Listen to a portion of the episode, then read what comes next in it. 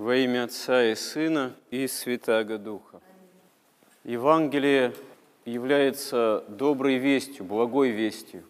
Евангелие свидетельствует о спасении во Христе, свидетельствует о том, что это спасение уже осуществилось фактически две тысячи лет назад.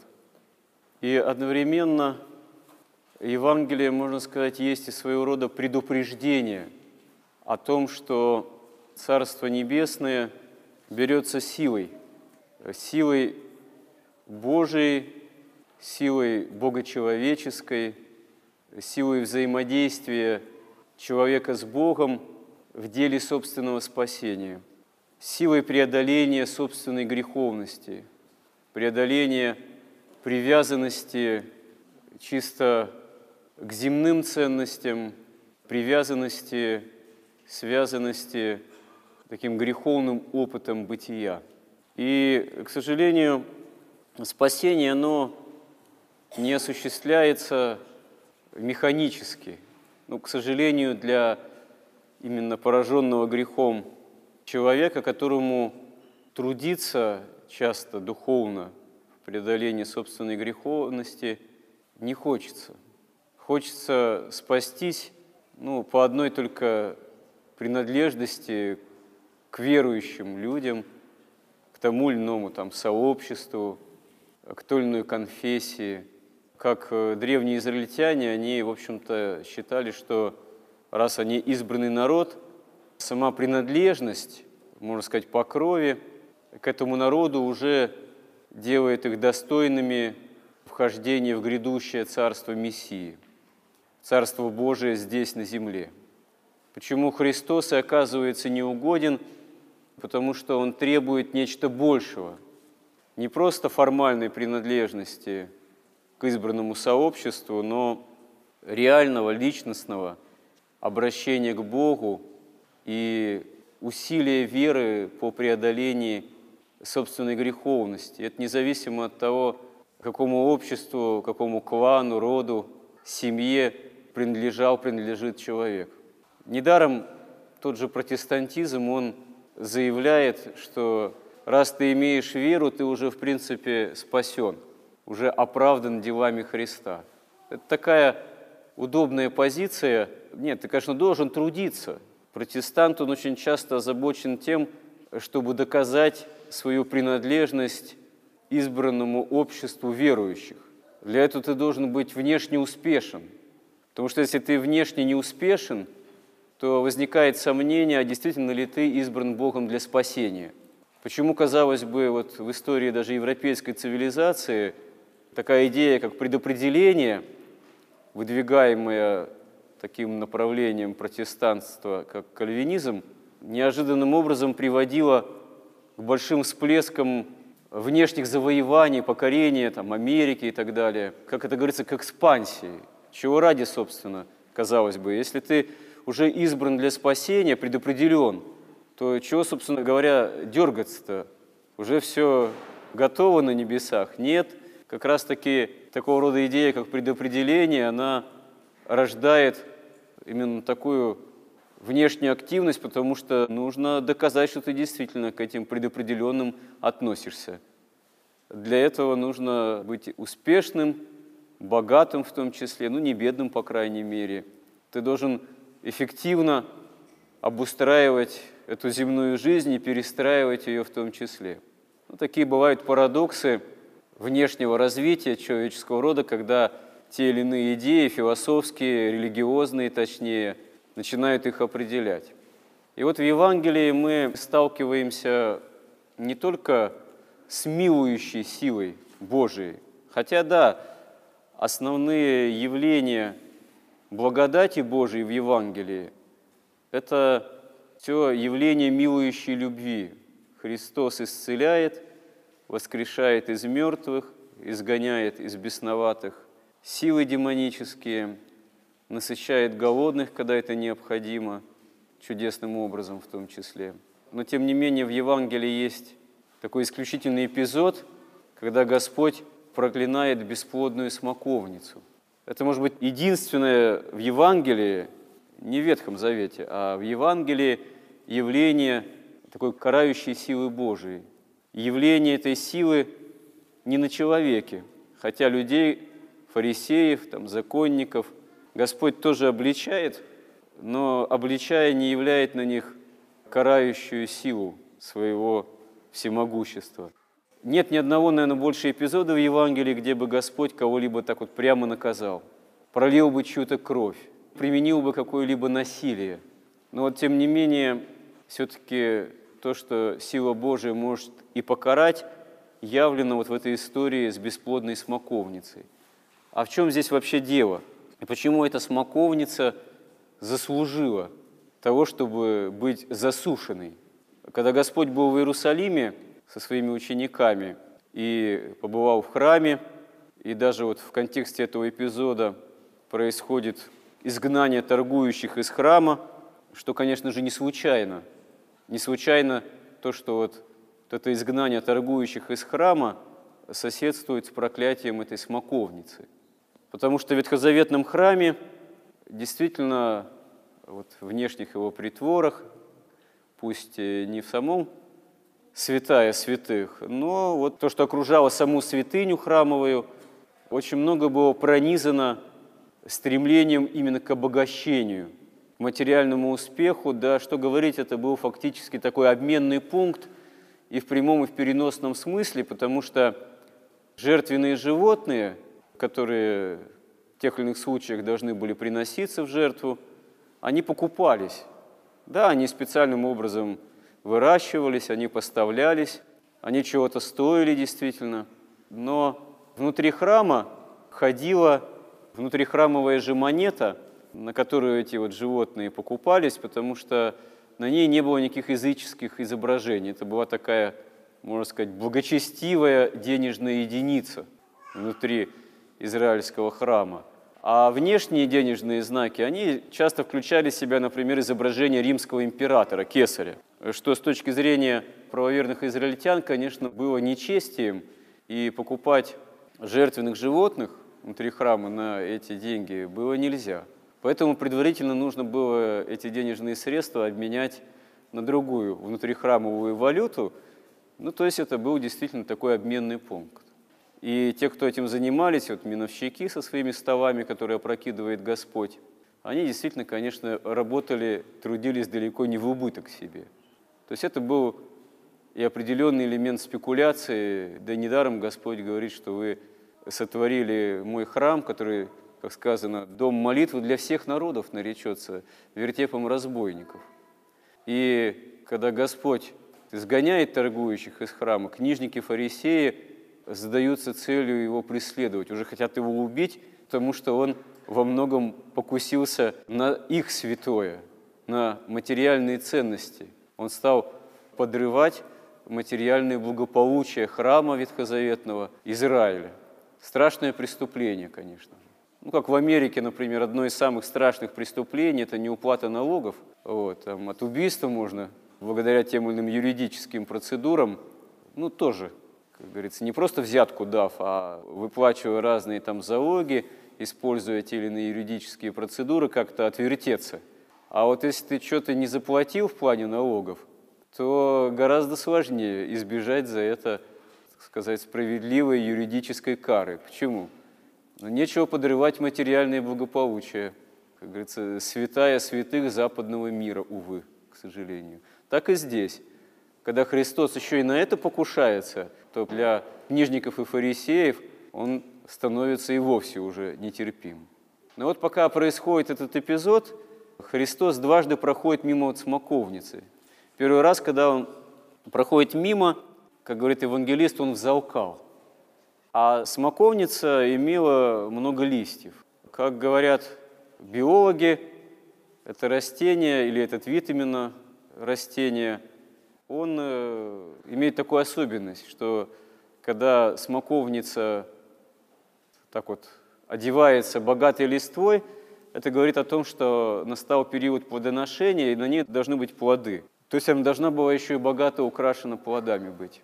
Но когда Христос подходит, то плодов не обнаруживает. То есть это такая имитация, такой пустоцвет. Это, можно сказать, в духовном плане нечто имущее как сказано, вид благочестия, силы же отрекшиеся.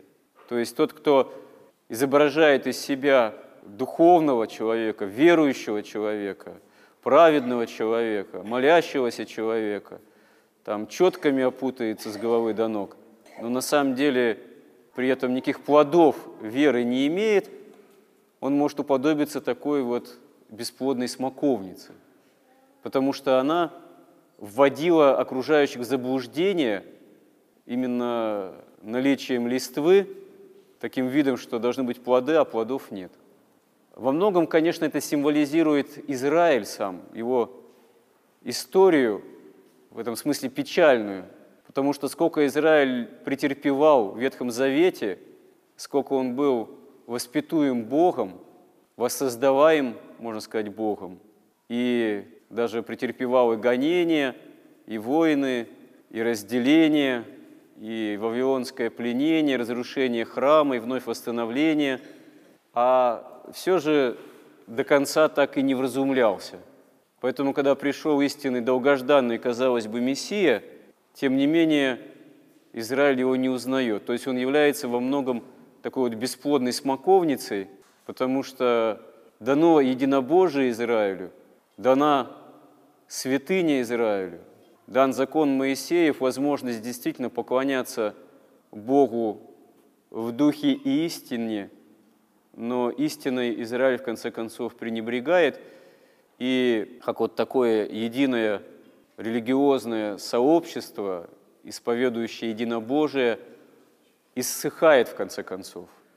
В 70 году после Рождества Христова, спустя ну, несколько десятилетий после событий евангельской истории, восставший Израиль против Рима, Рим сокрушает, и храм Ветхозаветный оказывается разрушен. И, собственно, вот история единобожия ветхозаветного, израильского, она на этом заканчивается, потому что там в рассеянии начинается уже другая история. Она уже все-таки с прямым единобожием не связана, а связана уже совершенно другими вещами. Но, естественно, вот образ этой смоковницы, он не только образ есть э, символизирующий целое сообщество, целый народ, но это действительно предупреждение всем нам. Да, Христос, Он уже 2000 лет как воскрес, и действительно победа над смертью и грехом, она в нем осуществлена. Но эта победа над грехом и смертью и залог грядущего воскресения из мертвых – не распространяется на человечество автоматически, механически. Если бы это было можно сделать, тогда Господь бы это сотворил, но это означало бы всех заставить насильно веровать в Него, всех заставить насильно побеждать в себе грех и строем идти в Царство Небесное. Но Господу это не угодно. Господь желает, чтобы человек обратился к Нему сознательно, по любви, потому что каждый человек живая неповторимая личность, а не какой-то там автомат, механизм или компьютер. И каждый человек призван именно сознательно в общении со Христом войти в Царство Небесное. И вот эта возможность нам и дается в церкви во всей полноте. Но человек-то он в своем общем, что ли, развитии, в своих склонностях, в своем статусе, в своих привычках, он такой, какой стал после грехопадения. Поэтому нет ничего в истории такого архинового, нет в состоянии человека ничего, так сказать, такого исключительно оригинального в сравнении с тем, что было 2000 лет назад. Да, развитие научно-технического прогресса дало такие плоды, всякие мобильные устройства, компьютеры, выражаясь современным нерусским языком, гаджеты – вот, к которым мы привыкли, к которым мы привязаны многие, даже, можно сказать, уже душой и сердцем, но при этом наше нравственно-духовное состояние, страсти, которые нас борют, они те же, что бороли человека 2000 лет назад. И очень многое зависит, ну, на самом деле, не от того, продают там свечки в храме или не продают там утварь, книги, как иногда люди внешние нас упрекают, что а как же вот Господь изгнал торгующих из храма, а что же у вас в храме вот это продается, то продается? Ну, это на самом деле чисто внешние признаки, они не имеют существенного значения. Можно в храме свечки продавать, можно, так сказать, изыскивать средства, чтобы они были, в общем, почти даром, эти свечки. Ну и то, смотря какой храм. Одно дело э, там в Москве, другое дело где-нибудь в глухой провинции. Вот. Совершенно может разный быть достаток. Конечно, когда какой-то прескурант в советское время в особенности возник там, за таинство, сколько полагается пожертвовать, это, в принципе, искажение. Это не должно, потому что возникает у человека впечатление, что благодать Божия, таинство, оно чего-то стоит. И слава Богу, сейчас во многих храмах никаких нет на это цен, никакого прескуранта, а есть просто пожелание, кто сколько, если может пожертвовать, пожалуйста. Потому что на самом-то деле церковь, она всегда существует на пожертвование верующих же людей, ее потенциальных членов. И из древности еще с храма было правило десятины, ну и так далее и тому подобное. Но это все, можно сказать, детали, а гораздо важнее, а чем исполнено сердце человека, наше сердце. Вот, тех, кто действительно входит в храм, тех, кто является, должен являться церковью. Мы должны образовывать богочеловеческий организм. И вот если у нас действительно стремление не к материальным только ценностям будет, а стремление к Царству Небесному, к общению покаянному действительно со Христом и к тому, чтобы это имело соответствующее развитие, приложение, следствие, доброделание, борьба с грехом, тогда действительно это будет храм, это будет церковь. А если мы будем только что-то все хитрить, изощряться, стремиться как бы получше устроиться, даже внутри храмовой жизни, если мы, допустим, как-то на храм трудимся там, ну или вообще по жизни ищем только материального, сказать, достатка, только земного комфорта, э, и у Бога только этого просим, что, Господи, помоги мне вот в этом-то, дай-то мне вот такие-то блага земные, помоги в том-то. Ну, это не грех просить, но это не главное, потому что это как раз-таки вторичное. А Христос говорит, что ищите прежде Царство Небесного, и все сие земное приложится вам. Тем более нам, имеющим вид благочестия, исповедующим, что мы люди верующие, нужно стремиться именно к этому, а не к тому, чтобы только какой-то земной материальный достаток у Бога взыскать. В таком случае мы можем оказаться вот этой бесплодной смоковницей, а храм может стать тогда вертепом разбойников, э, которые ищут исключительно э, только материального. Но на самом деле, конечно же, так не должно быть, потому что главная задача нашего собрания, безусловно, это не материальное обогащение, а духовное просвещение, спасение, которое должно в нас вызревать с помощью Божией и давать благие плоды. То есть наше собрание не должно быть духовно бесплодным. Оно должно иметь именно благие следствия, благие плоды в нашей жизни. Пусть они будут небольшие, пусть урожай будет, э, можно сказать, э, не такой с виду впечатляющий, но на этой бесплодной смоковнице вообще никаких плодов не было, потому она и была засушена. А мы все-таки призваны тому, чтобы наша жизнь не была бесплодной, чтобы результатом было истина вхождения в Царство Небесное. Помоги нам в этом, Господи. Аминь.